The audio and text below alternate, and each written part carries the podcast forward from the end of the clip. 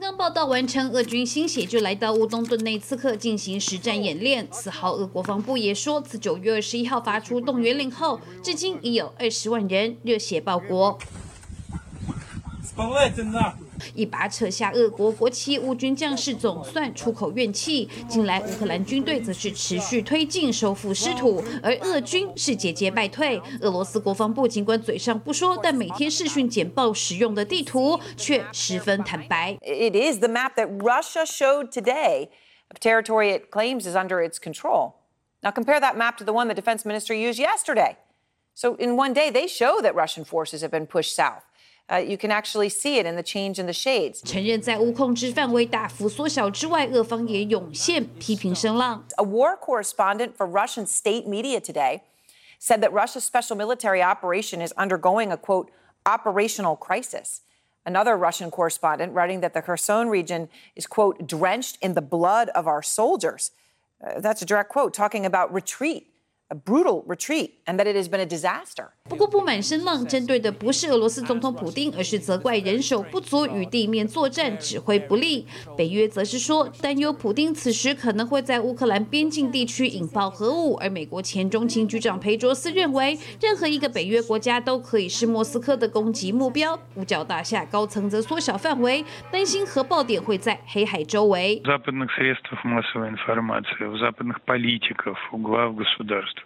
Сейчас очень много упражнений по ядерной риторике.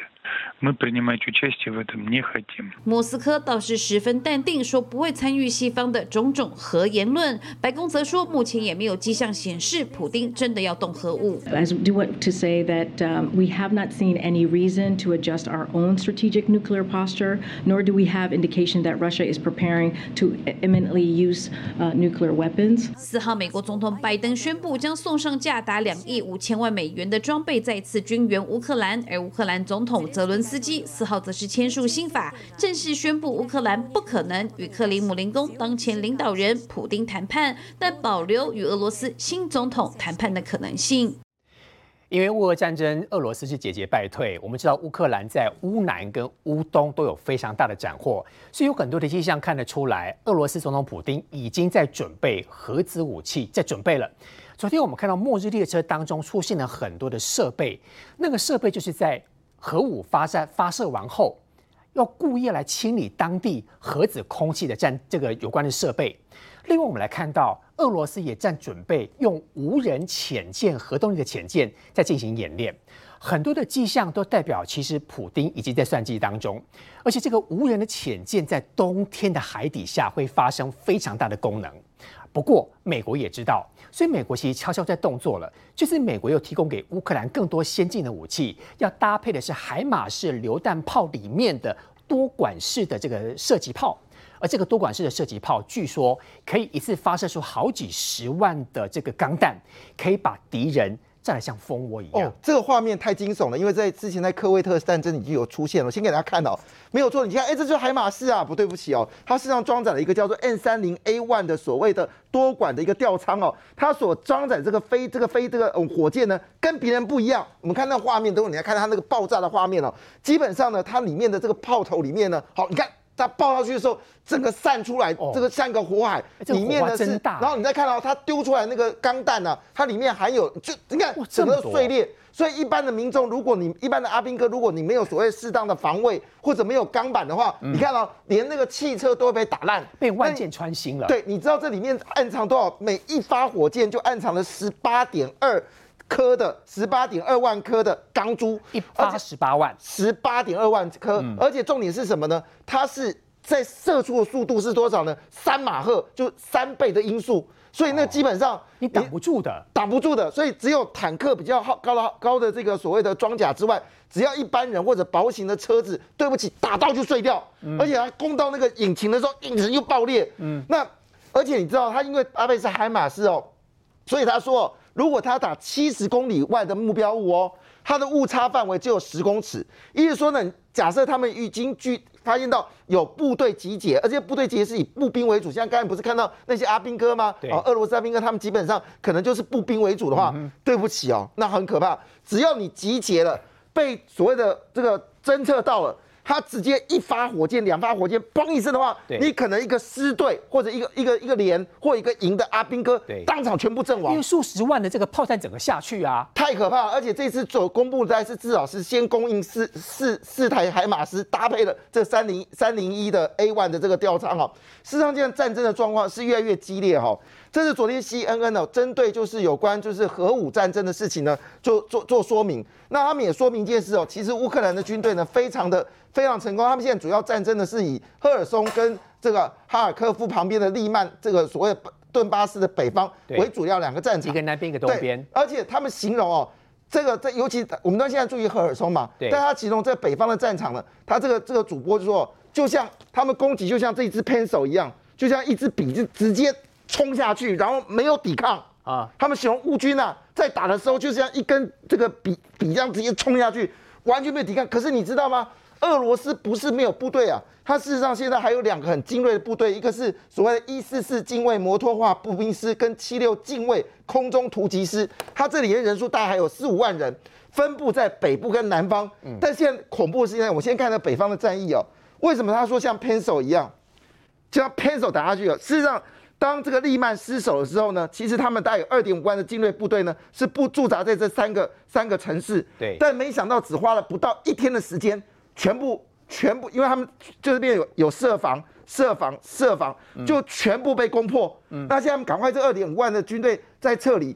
那么很简单的事情，乌克兰打算呢是在这个奥斯基尔河的附近，这附近呢建立好路东的滩头堡。对那你知道吗？如果这边建立好所谓的这个基地的话，那以前被占领的土地基本上都变成是它海马式可攻击的范围。嗯整个顿巴斯北部的区域全部可能在冬天一结束之后，这个军事力量一压下去的话，如势如破竹。现哎，在乌克兰很厉害耶，现在连北部都有了。对，所以他们现在在巩固就是奥斯基尔河的这个这个呃所谓的滩头堡。另外一个战场了哦。对，所以回头一件事，那你说南方呢？南方现在可能俄罗斯要伤心了，他可能有二点五万的军人可能要投降，二点五万军人要投降，怎么说呢？这就是我们说赫尔松战役，因为这次太突发了哈。那我们知道这这个是蒂诺蒂诺伯河，那这个在往南这边是克里米亚，好，这边还有一块平原地。那因为当时哦，就是呃，俄罗斯呢布扎了二点五万的军队呢，在这两个区域，好，这两个区域，好，一个赫尔松，一个就是我们说的在诺巴这个卡哈里卡的附近，好，那边这边有一条大桥，是运输的桥梁，对这边有二点五万部队，但是之前呢，他就把这个桥呢给炸掉了，所以他没有军援，对他们现在连食物都不够，军援进不来。对，所以现在呢，呃，乌克兰的军队不用客气，他兵分两路，直接攻他的二点五万大本营。这些人逃不掉，除非你趁这个天气很冷的时候游泳渡河。但你知道蒂诺伯河很宽啊，你游不过、啊。所以现在这个部分呢是瓮中捉鳖，他们现在完全就是等着，就是什么时候二点五万人要集体投降。嗯，这那当然对于乌克兰来说，他也是急的哦，在蒂诺伯河里面建立他的军事摊薄堡。等到过完冬之后呢，然后看能不能修好一定的这个所谓墙呃这个这个桥梁跟这个所谓的呃就跨桥，嗯，接下来就要进入到克里米亚战争，所以就是说乌克兰现在很很急，他打算在入冬之前呢，在北部的两个主要河呢建立他滩头堡。那我们现在说哦这个俄罗斯的状况有多凄惨哦，现在他征不到兵，他们说有二十万人，这要要勇敢的上去吗？结果没有啊，不就绕跑吗？事实上，有里面被退货人更多啊。被退货对，因为这些人有些根本就不是适合的人，就被逮去了。哦体格不那你知道最近怎么状况？因为他有三十万嘛，现在就二十万，还有差十万人啊啊。那这十万人怎么找呢？他们既然搭配有 AI 这个可以认变脸的这个无人机啊，在路上跑？在天空上飞。找阿兵哥，对，找阿兵哥，只要锁定，哎，你是那个兵役的，马上锁定，马上这样子哦对，就带走。他知道说你是不是属于兵役机，对他们就是开始锁定，开始找找这些人，然后想办法这个阿兵哥给带去，哦所以已经抓人抓到这个情况哦。抓逃兵的概但是。事实上，可怕的事情是什么呢？最近啊，不知道怎么搞的，嗯这个俄罗斯的国防部呢，竟然流出了一个晶片清单，在这边。晶片清单，对，就是他们现在缺很缺晶片啊好，那这晶片一看哇，那他真的没希望了哈。你看，这是 Broadcom，这是这个高通，哎、或者是是博通，博通是美国的。好，那还有包括的就是这个美光，还有包括英特尔、Infinity、Infineon，所以看得出来这些晶片呢，基本上大部分都是美国跟德国，他们取得不了。那为什么这个名单是它是急迫需要的晶片的名单哦？嗯，秀出来，秀出来目的是什么呢？希望这些中间商啊，有些人想要赚钱嘛，中间商想办法跟这个清单呢想办法从这个所谓的黑市能够买进来。就这消息出来的时候呢，这几家公司啊，包括英飞尼啊，包括这个美光啊，包括这个博通啊，还有包括英特尔，还有包括我们台湾的晶片厂商，台湾也有，嗯，哦，台湾也有，台湾跟日本都有哈，都说没有没有，我们现在晶片没有卖到乌克，卖到俄罗斯，不想卖给你啦。对对对，而且没有什么黑市，绝对不行。帮助你呢？那你可以想看哦，这时候公布这样的一个清单，他告诉我们什么事情？他们是非常的急迫需要。把他们所，而且数量非常惊人，非常需要这些晶片，因为他们晶片已经不够了。嗯，所以这场战争看起来哦，俄罗斯能做的事情就是用核武来恫恫吓。另外，杰明哥，我知道俄罗斯出了很多包，哎，冬天要到了，就连衣服都找不到。哦，对这件事情，一百五十万的冬天大衣。会找不到，你觉你觉得有没有可能？嗯，被偷起来，被偷了。我们这样讲，家里都有放那个冬天大衣嘛。我们台湾算蛮热，蛮热，但是冬天大衣不小嘛。啊，你能想看每个大衣，你衣柜如果你有摆个衣柜，大概你摆个十件、五件，大概就满了，对不对？这么多的冬天军用大衣会消失掉，这件事情他们说我们在找，但是问题来了，有两种可能，一种可能就是说这一百五十万件的这个大衣呢，被中间的官员给。贪污了，卖掉了，对，这是有可能，这是一种可能啊。但是我觉得更大可能是什么？他们根本没想到战争会打到冬天，没有准备，他根本没有想到这些事情。推脱之词根本没准备。对，所以国防部可能给普京的消息是说，我们有这一百五十万的冬冬季大衣可以打冬天战争。对，但是其实根本没有准备，这个可能性很高。那你知道最近有一个画面露出来很有趣哦，就是一个女的这个军需官呢，跟大概差不多是两个排的年轻阿兵哥在讲话。然后一开始他说一句话，说这场战争呢，你们需要准备睡袋，还有防潮垫。好，那那个阿兵哥就说，那你们会给我们吗？哦，就跟那个军需官，那军需官是个女生，说不，你们要自己去买啊。然后接着他说，我会给你一些双氧水啊，干嘛？还有这个止血带的，他要加一句话，止血带可能不够啊，那你们要去买啊。然后这阿兵哥就说一句话，说那。可是我已经去附近的那些所谓的，就是我们说的药局啊，他说都买不到了，缺货了。对，都已经买不到了，表示大部分的阿兵哥都知道自己去买。好惨。那你这个女婿官怎么跟他说？你知道吗？他说没关系，你跟你亲戚要，你跟你的亲戚要。我也无言了。好，那接下来就是说，那如果我战争我身上的这些所谓的就是一些紧急的这些药品不够，该怎么办呢？好，这个女军官又说一句话，说你家里不是有汽车吗？汽车不是有那种紧急救护箱吗？啊，你把它拔出来就可以了。我现在没有。好，那他们他说这样说的。然后我觉得最经典的事情是什么呢？那他这个阿兵哥说，那我受伤了该怎么办啊？好，如果这些都不够，他说跟你妈妈跟姐姐要，来不及吧？不是，跟你妈妈跟姐要要什么？要卫生棉。他说还有一种叫卫生棉棒。那个更重要，好瞎。对，为什么卫生棉棒？他说，如果你被子弹打到的时候呢，直接拿卫生棉棒插进去就可以止血了，是不是死得更快？你知道那个画面，就看到那，然后接下来你知道那些阿兵哥就忍不住笑出来了吗？啊，这女军官很生气哦，不准笑，这是战争，这生命有关的，你们该买就买了，我们只提供你枪支弹药跟那个那个呃防护衣而已，其他都没有，你要去买。俄罗斯。我们来看现在整个的乌这个战况的部分呢，的确有有四大洲的部分，俄罗斯失去了主控，普京真的几乎快打不下去了。不过纪文兄，我想跟你讨论这几天我们看到有很多普京在做好有关于核武方面的准备，包括昨天我们看到了这个所谓的核武列车，还有今天最新的这一个普京在测试核潜舰叫海神，它是一个无人的一个。海底的潜舰，这种海底的潜舰，如果在冬天的时候，那个冰不管结得多厚、多多少，其实如果说这个潜舰能够在海底当中来运作，对于刺激对方的敌情，那一定很有帮助。哎，确实哦，这个普京地面战虽然打得不好，但是这几天他又拿出他的王牌啊，就是核武器来恫吓他的对手，特别是乌克兰和美国。哎，那他就借由核武器来威慑。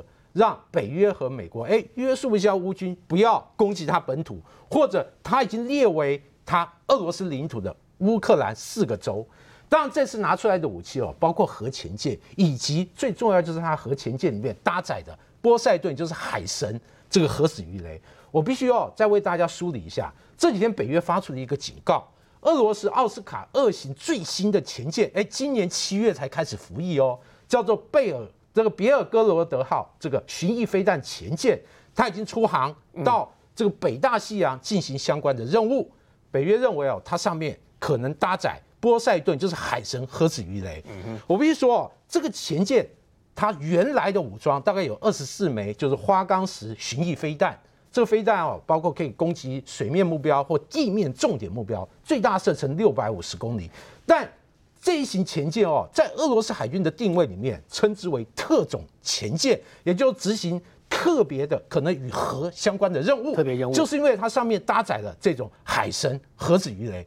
在海神核子鱼雷过去有这个讲过一些相关的信息，包括它这个重量一百吨啊。那另外，由于它采用的是核动力，因此理论上只要它的核动力没有受损或者失能，它可以这个射程无限制的进射程很远，速度很快，然后静悄悄的就对了。呃，而且它的这个潜航的深度非常深，很深。那保守估计大概一千公尺。哇，一公里长哎，试想在一千公尺底下海底，哎。然后射程无限长，哇，这个是没有人知道在哪里的。对，而且目前世界上没有同类的武器问世哦，嗯。因此它这样的武器出来，或者俄罗斯披露以后，引起西方非常大的震撼。特别美国人在想，针对这种从未见过的武器，我未来要如何防御，变成美国很大的问题。因此，这次这个比尔格罗德搭载海神这种这个是无这个核子鱼雷到北大西洋进行相关的训练。美国和北约调集了大批相关的飞机啊、船舰到周边要观察比尔格罗德这次他到底在做什么在样的事。看收集资料。对对对，那主要就是呃，借由这些细部的观察来观察，哎，这个到底的这个武器到底它的玄机怎么样？嗯，它有什么样的特性？我未来要怎么应应它的威胁？对事实上我们观察到，俄罗斯海军不只是在北大西洋做这些行动，事实上这几天我们发现，它在北太平洋，也就是东北亚这一块，它也充分的刷足它的存在感。哎，特别是文瑶有记得吗？呃，这个月呃，就是九月份的时候，中俄海军进行一个联合编队的操演，嗯。也就是他们参加了俄罗斯举办的这个东方二零二二战略演习以后，中俄的参演军舰其实就通过了库页岛和北海道之间的中国海峡，往鄂霍次克海，然后往这个白令海方向进行这个北航的活动，而且大概在这个九月大概十八、十九的时候，美国的海岸巡防队哎发现，在白令海发现了中俄七条军舰所组成的联合编队，当时吓了一跳。为什么？因为这个海域哦，就在美国的专属经济海域里面，因此这个美国对此非常的跳脚。但比较吊诡的是，美国过去强调所谓自由航行通过这样的任务，尤其我也要记得哦，这几年在南海针对中国大陆的岛礁不断的进行所谓自由航行这样的任务，因此对于中俄军演这样子哦。到我家门口示威，这种自由航行通过，美国除了监控以外，好像也莫可奈何啊。哎所以俄罗斯其实准备了非常多。我想请教林涛，这一次包括俄乌战争里面哦，据说两个国家他们投入军武的经费已经被揭露出来，对会不会差得很大？其实我们看到这个俄罗斯，它每一年的军费高达六百亿美金，可是它这个六百亿美金有非常大的部分要去维护核核武跟这些策略性的这个威慑力的这些武器，所以它实际投入这个军费的部分可能跟乌克兰差不多。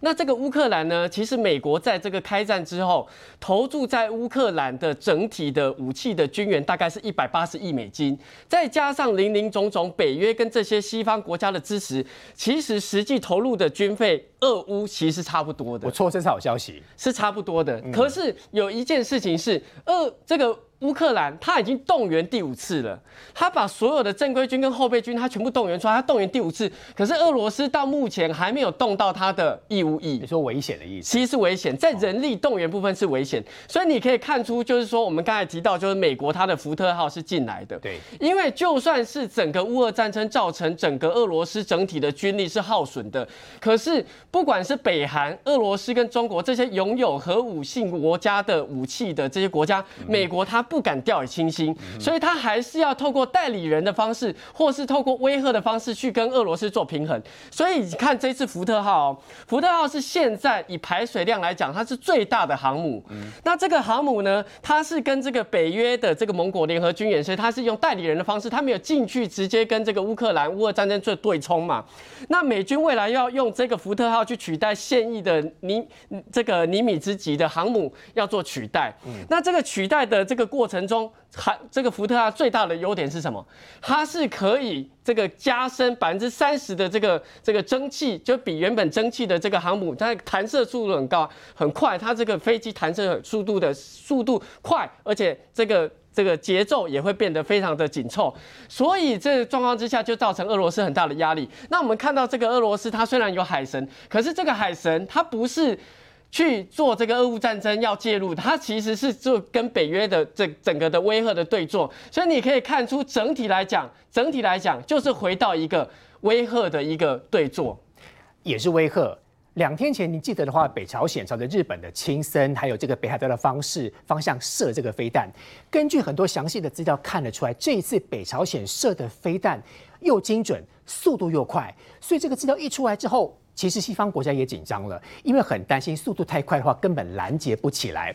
不过我们来看到，也就是因为如此的震撼的关系，这次美韩联合军演当中也直接对这个地方进行军演，很快速度的方式打了四发飞弹出去。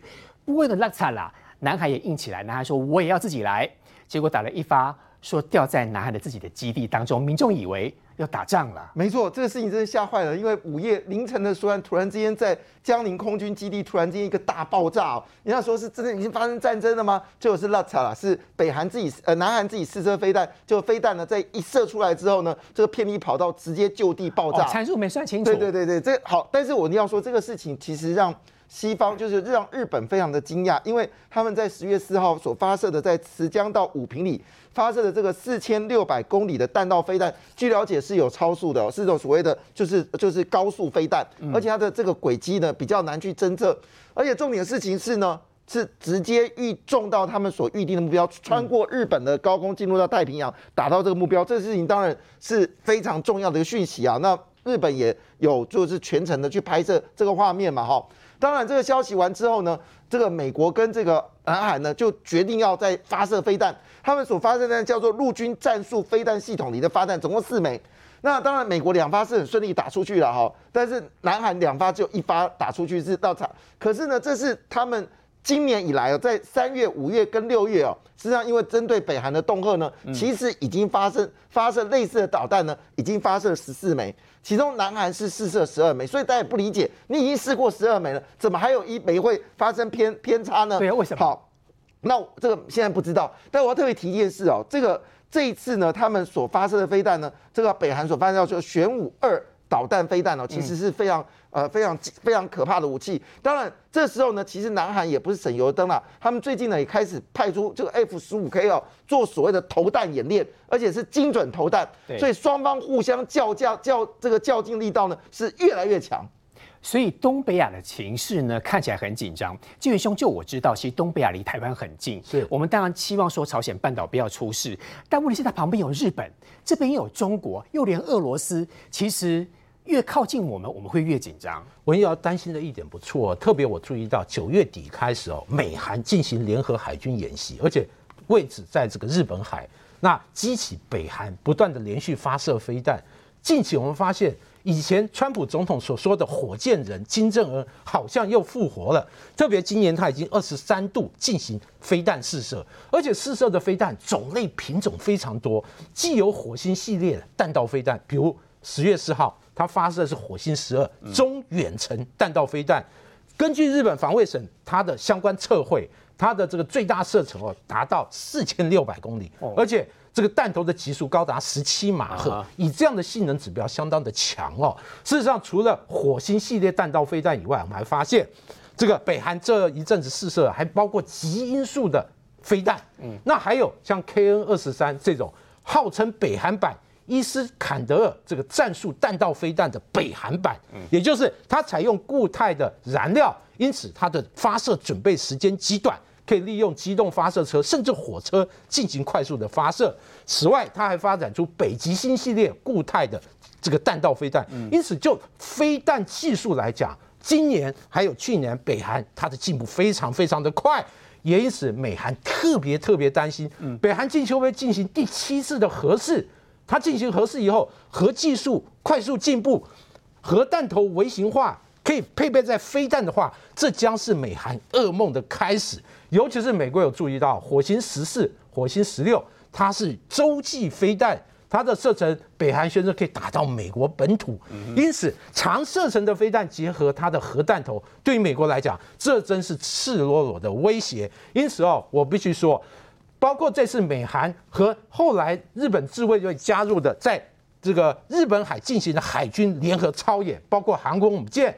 未来这一类操演肯定会越来越多，对也就是双方纷纷把可用的武器、威吓的手段摆在台面，进行一个强硬对抗强硬的这种姿态的展现。因此哦，我非常担心未来朝鲜半岛的整个形态会朝危机的螺旋式上升的趋势去走，这个绝非区域这个之福啊。因为今天同乡会，谢谢大家啊，谢谢。好久不见的那个男人，周二晚间终于被拍到在高雄参加参会，他快步离开，同场的还有他。他并没有提到任何的政治的议题，因为他纯粹就是来跟老朋友来见面。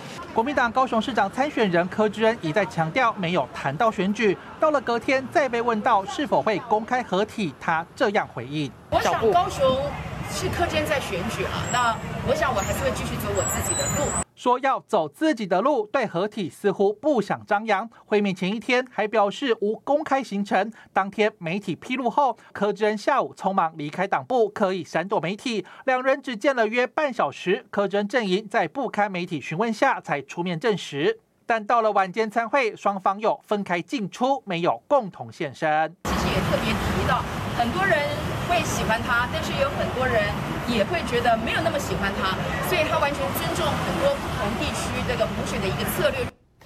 柯志恩说实话，有很多人喜欢他，也很多人不喜欢他。如果您记得的话，当时韩国瑜是当选了高雄市市长，不过很快的方式就被罢免掉。所以这一次柯志恩要竞选是高雄市市长，他怎么能够把韩国瑜这张牌用的可能单一方向呢？他其实在测风向，对不对？他在测风向，他在看韩国瑜如果来帮柯志恩的话，到底对高雄的选情会有多少？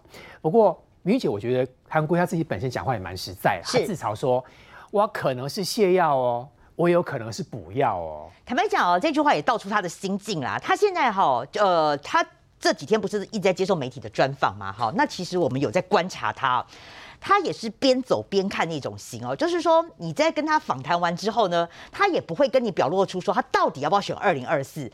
那坦白讲，因为他跟我同为都双子座嘛，我可以了解他的心态啦。就是说，双子座他没有一定要做什么事，都是走跟着时事走哈。嗯那你说他现在测水温，确实他也在测水温哈。那你看哦，最近他几个动作，包括我觉得很有趣的，他那个韩先生啊，那个预年历，他不是已经做了明年的年历吗？哎，不凶呢，一份年历哦，要卖超过五百七十块钱，你就算打折，对你就算打折也要四百多块哦，这么贵哦。就他现在已经是两个平台的销售。冠军呢，等于说你看他的人气还是很旺，尤其他有坚贞的韩粉哦，这一出手整个就卖光光了哈，所以他代表他的人气还是很旺。那为什么我说，然后还有几几个这个民调来看哦，你看包括最近的声量，声量这个是你看他从八月二十二号统计到现在哦，他有关他的新闻的声量哈，他高，他还是里面国民党里面人气最旺的，有十五点四万则哦，哈，蛮厉害的。对，红色的那个哈，第二名我吓到哎，是马英九前总统哦，那马英九的话。也蛮多的啊，他常常也出来争辩时事啊，几乎都陪到第三去了。七点一万已经是韩国瑜腰斩了，看，然后你后面那几个连胜文都已经看不到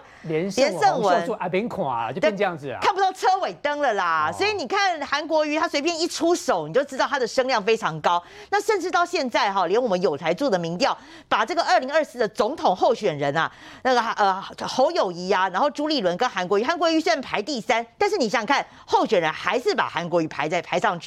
所以他这一次哈，我是我说他边走边看，他边浮选哦，也要边看，就是说他的一些效果怎么样了哈。好，那到底效果怎么样呢？我们来看这几个邀约的状况哦。不可否认哦，就是说他现在邀约的行程还都是以议员为主，他自己哈私下也有讲了，议员他单纯呐哈，因为坦白讲，议员你只要他是多席次选区嘛，你大概一万多票你就可以上了哈。县市长的风险比较大，所以你看他的起手式，他是帮那个许呃先先帮王宏威的那个募款参会募款嘛，那他。真正的站台是帮这个呃过世的这个许坤元议长的女儿然后十月十号要帮他来站台，等于说是还这个老议长的一个人情哦。那为什么他选择议员？因为议员哦，他只要声量，你那么多席次选区哦，你只要有一个名人来帮你拉台，对他只要一万多票，他就可以当选。所以这次帮柯志恩除了是老朋友之外，应该跟他道歉吧？当年都是那个美白小腿，我害了你，是这样吗？我跟你说了哈，就我了解，柯志恩也没有真心的想找他啦。啊所以你因为柯志恩为什么现在要找韩国有点弥补的心态？因为他柯志恩的一一起手势啊，他说他如果当选台北呃当选高雄市长的话，他不会去盖什么爱情摩天轮嘛。他这句话就得罪了韩粉啊。是啊。所以等于说他现在赶快要在找这个韩国瑜修补。柯志恩这么做是希望说修补跟韩粉的关系，希望你们韩粉能够让我高雄市长选的好看一点。哎呃，就不要说选的好看，至少你韩粉不要 不要讨厌他嘛。因为坦白讲，你韩粉也是一股力量嘛。那我说你柯志恩的起手式，你就得罪韩粉了。所以他现在，因为与其说找韩国瑜要来帮他正正呃那个助长声势，不如说他在修补跟韩国瑜的关系，拉一下韩粉啦。那我我要强调是说，韩国瑜现在是以议员的浮选为主啦。县市长哈，其实坦白讲，县市长在看他，他也在看县市长。第一个，你说像侯友谊、卢秀燕，靠自己就可以当选了，他哪需要你韩国瑜啊？因为韩国瑜等于说。刚柯志恩讲大实话嘛，很多人喜欢他，但是也有一半人不喜欢他。对他有可能是补药，也有可能是泻药。那以韩以侯友谊或卢秀燕这种的先势比较稳的哈。他就不需要韩国瑜啊，因为韩国瑜来，他如果拉大仇恨值，他何必呢？好现实啊，汉子、燕子跟秃子三个路线都不一样嘞。那没办法，那那没办法，因为韩国瑜后来的这个就是选总统的这个负面效应太大了嘛。那再来，现在唯一啊比较确定有可能找的县市长就是张善政啦，因为张善政毕竟他也是他这个上一次选总统的副手嘛，对两个还踩红领啊什么的啊哈。那这现在看起来张善政是势必一定要找他了，因为张善政太佛系了，他必须要找一个。找找一个这个话题性人物来来冲高他的声量。而且他们想说桃园郡村很多，对于韩国来讲，应该能够吹那个深蓝的票出来。是，这等于说对张善政来讲，对他的低迷选情哦，就变成说你打一个强心针，死马当活马医了啦。等于说韩国瑜是他的一个那个，就是说浮板这样子。那我最后要讲了，你现在大家会讲说，那蒋万安到底要不要找他？蒋万安就是一个非常明显的指标哈。呃，但我现在目前为止，蒋万安阵营都讲得非常保守，都还在评估中。可是我认为啦，蒋万安到最后还是不会找韩国瑜，不敢啊，因为以等于说蒋万安现在顺顺的，顺顺他领先的状况之下，他只要顺顺的，那韩国瑜来，不要说金句连连了，他万一来一个什么话题负面效应啊，比较嗨啊？不会啊，蒋万为什么不想？韩国瑜不是很能够凝聚深蓝的选票吗？那韩粉来加油，他应该试试看啊。那你万一吓走更多的中间选民呢？对不对？所以对他来讲，现在深蓝可能某些事件他巩固了。可是他现在最主要是是中间的选民嘛，所以我认为说他在评估，如果韩国瑜对他对中间选民这块没有帮忙的话，他不如就现在现在顺顺的，不要出任何错，不要有任何惊吓。你惊喜边惊吓，他是承受不了的。所以我觉得韩国瑜在这一点的考量上面，他自己也讲代表话，他有可能是泻药，有可能是不要。所以等于说县市长谁会找他，我觉得可以端看一下他二零二四选总统的风向。执行长，韩国瑜只有讲说我是泻药或者是补药，需要来进一步厘清，但他没有讲得很清楚，就是其实他这一次出来是已经有想好了，很明白。刚刚明玉姐特别提到说，包括其他媒体都认为他应该就是要选二零二四年的总统，但韩国瑜心中应该有很多盘算，除了选总统之外，他有没有针对在国民党党内当中，也许很多。人跟人之间的竞争也催促他这次必须先出来试水温，他是不是有不能输的压力？韩国瑜绝对不甘愿只做一个助选员啊！那韩国瑜他其实想的还是二零二四嘛，哈。那国民党现在要选二零二四的，无论如何，现在声势最高就是侯友谊。那侯友谊又在今年的九月接受《中国时报》专访的时候，直接宣布选总统，哎，他完全勇于承担，然后完全不避讳的。就宣布选总统，接下来他的做的动作，跑去宜兰跟林之妙学习，去学林之妙，他自己说的哦，然后去跑去找张立善、张荣卫，然后呢，最近跑去找这个柯志恩，然后到台北来进行这些议员的这一个浮选啊，他这些动作啊，其实对韩国瑜来说威胁非常的大，为什么呢？各位记得这个两二零二零年韩国瑜在选总统的时候啊，侯友谊是急空空呢。结哄哄啊呢，侯友谊完全没有浮选韩国瑜啊，那个北哈呀，不是北哈的问题。他说你你当一个新北市的市长哦，好歹帮国民党哎，你酸中痛，大家团结一下，你起码都要去空空去哄哄哦，然后就就完全不理会这个这个韩国瑜啊。那对韩国瑜来说，这一种感觉，他当然点滴在心头嘛。谁挺我，谁没有挺我，都很清楚。嗯，所以对韩国瑜来说，他看到侯友谊的这一些动作，哦，所以他觉得不能让侯友谊让你成为明日之星选总统，他就出来选。对，所以他现在不断的就刚明明玉讲的，就是说他开始出来试了嘛。啊，对朱立伦来说，朱立伦现在要去还要去顾。顾这个桃园，对，哦，他也不能让桃园输掉，还要帮国民党找粮草。那桃园的那一个候选人叫张善政，张善政又是韩国瑜的副总统的这个当时的搭档，嗯，所以现在对朱立颖来说，完全就陷入两难。好，我简单讲，就是说这一次韩国瑜跑出来，各位记得你们要去回顾最近韩国瑜第一次又被发现他出现在哪里，各位记得吗？他跑去三支，哎。新北的三支，一个低收入户那里去看，然后接下来才有后面有陆陆续续，像刚刚那个柯志恩这一种什么同乡会的，然后拍了这种照片，这不是被媒体发现吗？这一定是有人去发了公开行程嘛？对，说韩国也要来，然后韩国也就啊，一远低调，没有没有，我只是来看我的朋友，故意炒新闻的啦。这个韩国也透过这样的一个机制，告诉侯友谊说，我个弟耶，嗯。哦，当时我二零二零咧算的时阵，你都无听我，你唔通每个字我个弟耶，嗯，哦，然后呢，我接下来就看你要不要找我助选，嗯，好，就是说跟他讲了嘛，张三珍要不要找韩国瑜，对，侯友谊要不要找韩国瑜，嗯哼，然后这个这个卢秀燕要不要找韩国瑜，那像云林张立善、张荣惠，这个一定找韩国瑜，因为因为一起骂姐，好，所以接下来对韩国瑜来说，他就不断的在试人间的这个人玩啊，你讲。您当时有听话，今麦有听话，你刚没听话，就这一些都着眼在二零二四的总统大选，倒不是这一次单纯的县市长选举。我们要问要不要找韩国瑜站台，当然就找林涛喽。林涛选桃园，对不对？那桃园这一次的母鸡是张善政，张善政应该有帮你了哦。有有有。那韩国瑜来，你要不要？其实我觉得就是说，刚才那个执行长提到，就是说把这个局就是浮选很单纯，对二零二二整体的浮选跟二零二四勾连，我觉得是讲太太远的啦。其实想太多。可是很多迹象代表他就是要选，不是吗？因为其实我们看到这个朱立伦主席，他一刚开始就讲了，就是我们现在国民党三大引擎在浮选，第一个就是侯友谊。第二个就是卢秀燕，第三个就是国民党中央的中央助选团。那这个助选团包括朱一伦主席自己，也包括韩国瑜市长。那韩国瑜是担任中央助选团团的副团长，所以这是朱请大家一起出来，为了二零二二这一局。让整体不管所有的候选人的气势可以上来，所以我们看到说韩市长这一次的浮选，你也可以看得出来啊，他其实针对每一个选区的特性各有不同嘛，那个板块的比例，这个蓝绿比例或是中间选民比例，他有做拿捏嘛，所以他先从这个议员是多席次的来开始浮选。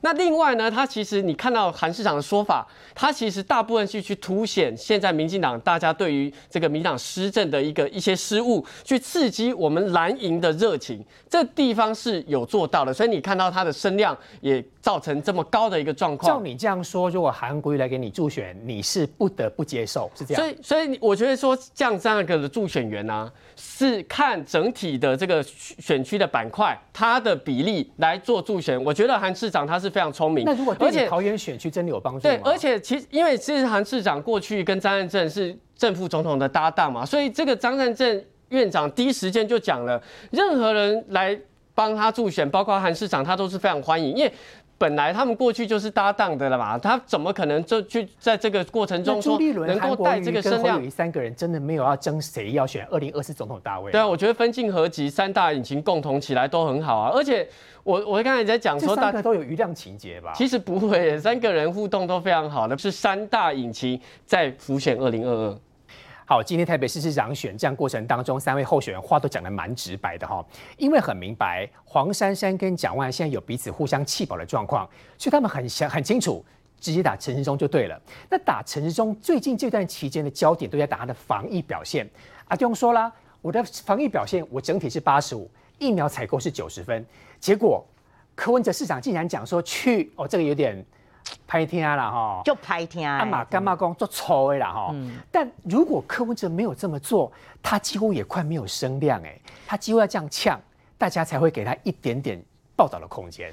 这真的就是一个很大的迷思哈，已经跟柯文哲讲非常久了哈，就是说你不要迷信声量，声量有正面声量跟负面声量，啊韩国瑜就是最好的例子嘛。你声量那么高，全部都是负面声量，那有什么用呢？难怪林涛不敢直接讲说来韩国瑜帮我助选，不敢讲哎。不会啦，因为韩国瑜对林涛来讲还是有注意嘛，因为他话题人物嘛，而且议员我刚刚讲了多议员 OK，市长不要。呃，市长可能要多考虑考虑啦，哈，对，因为毕竟他的这个呃仇恨值是比较高的。收回来，韩国瑜可以帮你助选，我知道了。哈哈哈那回过头来讲到那个呃柯文哲的部分，我觉得他去讲人家叫那个去什么的了哈，坦白讲已经不是第一次了。如果大家印象所及哦，在二零一六年的时候，当时讲到郝龙斌，郝龙斌那个美和事哈，那柯文哲也是脱口而出，他突然讲到郝龙斌，呃，说如果你连这个案子哈都被属下蒙蔽的话，你不如也可以吸戏耶啦。他当时也是这样脱口而。主讲，后来呢？哎，人家在追问他这件事的时候，他就说他推给妈妈。他说：“哦，我小时候啊，就常常听我妈妈用这种比较粗鄙的这种呃闽南话骂人。”会，妈妈会这样念哦。哎，比如说呃，人家陈时中是自己打自己给自己分数嘛，你可以讲说，哎，他哪里做不好，你可以列举去反驳他。那人家自己自评，那不行吗？那柯文哲你自己也常常是自评啊，觉得自己很了不起啊，一百分啊。那我们也没有叫你是怎样，所以我觉得是口德修养的问题啊哈。而且不要推给妈妈啦，这个哈。这个不会有人这样教，要是我这样讲，我妈妈都会很生气的哈。再来了，就是说你讲到柯文哲，坦白讲，他其实对陈时中哦就有很大很大的一个偏见。我必须套一句哦，就是说像那个之前李德维啊，国民党的那个李呃，牙医不是医师。对啦，其实他们印象深刻。其实李德维某种程度有说出了柯文哲这种比较傲慢的心态，因为柯文哲他们这种就是外科出身的，就会觉得说，哎，你们牙医啊，哈，就不是我们正统的医生。对，其实他们这种傲慢的程度是相同的。大家会觉得说，哎，你你你陈时中是牙医啊，那你怎么可以当卫福部长？所以他们这种傲慢心态是一样。所以第一个，他本来就比较不服气陈时中去做这个卫福部长，所以他对他做什么哈，都会有那种抗拒的一个做法。所以当时陈时中在引领这个指挥中心的时候啊。你看北市府哈，那今天这个像林楚英啊、陈时中这个他们的发言人就直接讲了，你当时中央在防疫的时候，你都你没有没有帮忙就算了，你一直在扯后腿，包括疫苗你也扯后腿啦，然后那个呃快筛啊也扯后腿，然后另外常常讲一些什么口罩贩卖机啦，啊动不动要封城恐吓民众啦，就是那你到底做了什么嘛？而且你还有 ban 的特权的疫苗，你也没讲清楚啊，所以我坦白讲，你与其去骂别人哈，你真的不如这个要检讨。我就要讲了，其实你坦白讲，今天你说柯文哲突然去讲这个话哈，当然就是说博声量，博声量之外，我认为他有已经在转移高红安的焦点了，有点围魏救赵。因为高红安最近不是今天还最新的那个资策会出来讲啦，对啊，百分之多少？百分之七八十都是抄的，资策会就有报备到美国读书。是资策会今天就证实了嘛？你高红安超过八成是是这个是抄的嘛？是抄袭的问题，而且你还有制裁权，而且他也证实了高红安去美国读书没有报备这件事情对高。红安是有很大很大的杀伤力，所以我认为柯文哲现在出来其实是要救高红安，把这个炮火先引到自己身上来。但是用我来挡他的概念，还有点围魏救赵，转移话题啊。但是我觉得真的伤的是黄珊珊啊，因为每次啊，大家不会去问黄珊珊政策，每次都会问说，哎，柯文哲这样讲，啊你怎么看？柯文哲这样讲，像上次有没有也是高虹安哭啊？后来那个柯文哲为了要这个帮高虹安抱不平，还讲说什么像恶霸啊，哈，性侵女生，对这件事情又扯到女权的问题，但大家。问去问黄珊珊，黄珊珊很尴尬的说啊，这个哈，这个确实这个发言不当，什么逻辑是对，又因为胡扯瞎瞎扯一堆。这次哦，明天我猜大家又跑去问黄珊珊，对于柯文哲用这种很难听的话去骂陈时中，那你黄珊珊老是在擦柯文哲的屁股，我觉得那黄珊珊就变成真的柯文哲整个一个附属品了啊。建明哥，我们常常在做政治评论，尤其是您哦。您觉得阿丢最近当然有一些风波，要调整脚步。但是你看阿丢，他永远都说要有口德，但其实他充分展现了出一个高格调的人格品格。那阿丢现在要怎么选，会选的比较顺？我想今天你可以看出来，其实阿中部长他有一个很重要的一个方向，就是我不会跟你打口水战。好，你们讲你们说的好，但是他会一步一步的推出他自己的政策。好，就跟林佳龙一样。那因为最后结果事情，你还是要进入到所谓政策攻防，所以换个角度来说，这种无谓的口水战对他来说没有意义，因为现在摆明一件事嘛，蒋万如果提政策就被打脸嘛，所以蒋万现在也学乖了，反正呢你就叫我要提出政见嘛，我就提完嘛，提完就就结束了嘛，那怎么办呢？他大部分时间只好拿没赢一波待机啊，就找陈世忠来开刀嘛，因为没事嘛，因为提政策讲不过人家，也被黄珊珊打脸打口水。但是我觉得陈忠现在要做的事情很单纯，就是在宣扬他在台北市的理念。像对于这个所谓的柯文哲说说出这么难听的话，我我觉得当然了，陈忠是轻描淡写要有口德。嗯。可是我说真的，我给陈忠真的这个是选战呢，有时候要激烈一点点啊，要成为话题人物。哦。他直接讲一句话：柯文哲有口德吗？我们不用理他，我们只要干一件事情：台北是不是停滞八年？台北市是不是停滞八年嘛？如果你认为台北市停滞八年，你觉得柯文哲讲的话可以听吗？黄珊珊可以接受吗？其实陈松哦，应该不要在这种疫疫情上打口水，因为这个事情已经过了。我们现在接下来十月十三号，要你问我讲句话，十月十三号就开国门呢？我们跟国际的角度是一样的，我们欢迎全世界人来。台北来玩，我一定会把整个台北的这个所谓的防疫的动作呢完整，所以观光往前走。阿内活宝，你觉得蒋万做得到吗？蒋万连卫福卫委卫委员的立委都做不好的人，你要相信我陈世忠，将来十月十号开放国门的时候，我们让台北市的经济变更好，关好。他应该这样讲，他不用去跟柯文哲斗口水。其实我对柯文哲来说，他没有那么多权谋了，他就是脑袋接着嘴巴。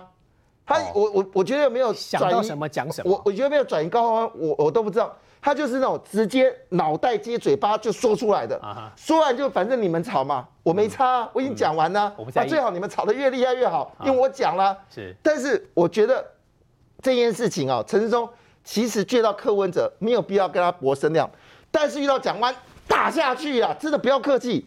像蒋万今天跑去一个庙太子庙。说要什么？如果有人对付台湾不好的话，他一定会卷起袖子跟人家斗。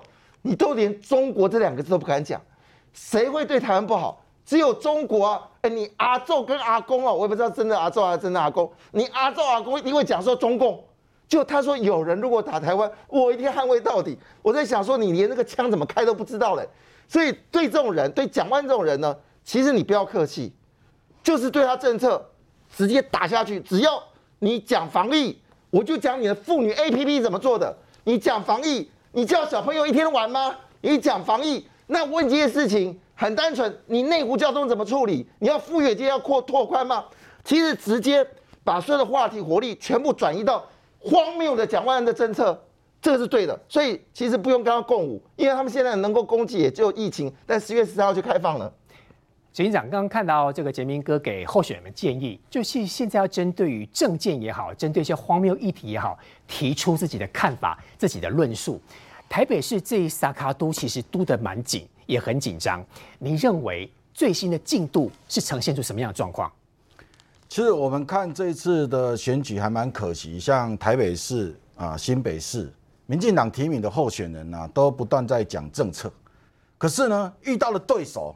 都是很奇怪的，譬如说这个这个柯文哲，柯文哲他从来不去跟这个陈时中讨论政策，他也不跟蒋万安讨论政策，柯文哲的是一个嘴足笑的啦。柯文哲压根看不起陈时中啊，他从台大站到北一，从医学系站到牙医，高鸿安不就是也这样吗？高鸿安说他是是这个师大、台大职工，什么匪逃匪、北风北。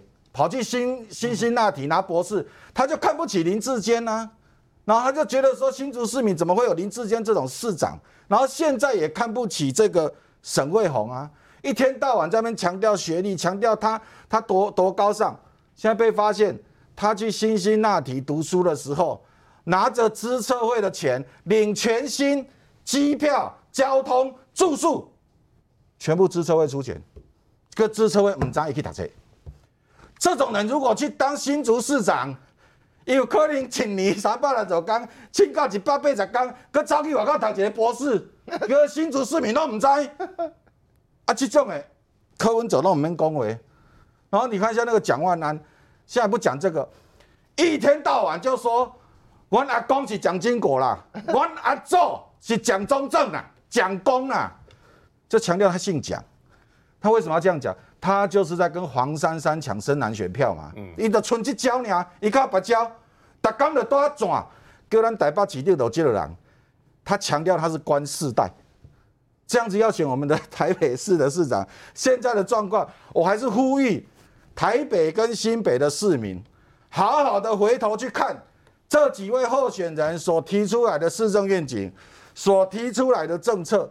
唔通逐工你敢问，伊就是新北就是好好做事，和人民一起打拼。啊，另外一个台北市，迄个就是讲，阮爸阮阿公是蒋经国，阮阿祖是蒋中正。恁个要投这个人，无可能嘛？首都圈的市民的水准不是这样子的。不管是这个这个朱立伦主席，还是韩国瑜市长，还是卢秀燕市长，还是侯友谊市长，愿意来桃园，不管是帮母鸡或小鸡，大家共同站站台拉台，当然是都欢欢迎啊。怎么在这个选战的过程中，一定是欢迎所有人来的？所以今天不会说哦，今天这个仇恨值啊、双面刃啊，就就不会能够拉台选情，能够把选情炒热，我们全部都欢迎。那我觉得就是说要讲到这个双面刃、仇恨值，刚才提到的陈时中。